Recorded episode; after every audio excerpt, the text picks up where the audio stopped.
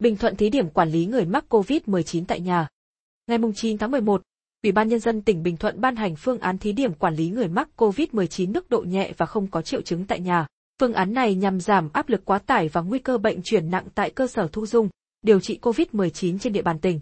Theo đó, thời gian thí điểm là 3 tháng kể từ ngày 9 tháng 11. Tùy vào hiệu quả công tác thí điểm, căn cứ tình hình thực tế và diễn biến dịch bệnh tỉnh sẽ tiến hành điều chỉnh, bổ sung, hoàn thiện phương án.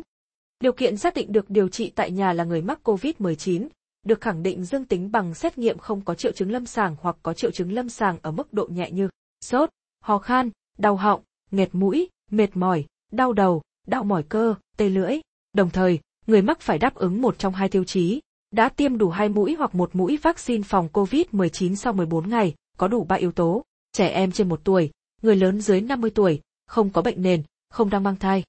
Người mắc COVID-19 cách ly điều trị tại nhà phải chấp hành nghiêm các quy định về thời gian cách ly y tế tại nhà, có cam kết với chính quyền địa phương, không ra khỏi phòng cách ly trong suốt thời gian cách ly, không ăn uống cùng với người khác, không di chuyển ra khỏi khu vực cách ly, luôn thực hiện thông điệp 5K và các biện pháp phòng chống dịch theo quy định.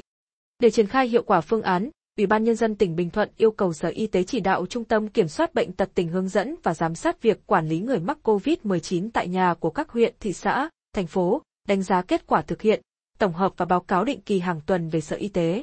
Theo báo cáo nhanh của Sở Y tế Bình Thuận, tính đến sáng mùng 9 tháng 11, toàn tỉnh đã có 7.054 trường hợp mắc COVID-19, thành phố Phan Thiết với số ca mắc COVID-19 cao nhất tỉnh là 2.998 trường hợp. Bình Thuận hiện được phân loại dịch cấp độ 2, vùng vàng, thành phố Phan Thiết và huyện Hàm Thuận Bắc được phân loại dịch cấp độ 4, vùng đỏ.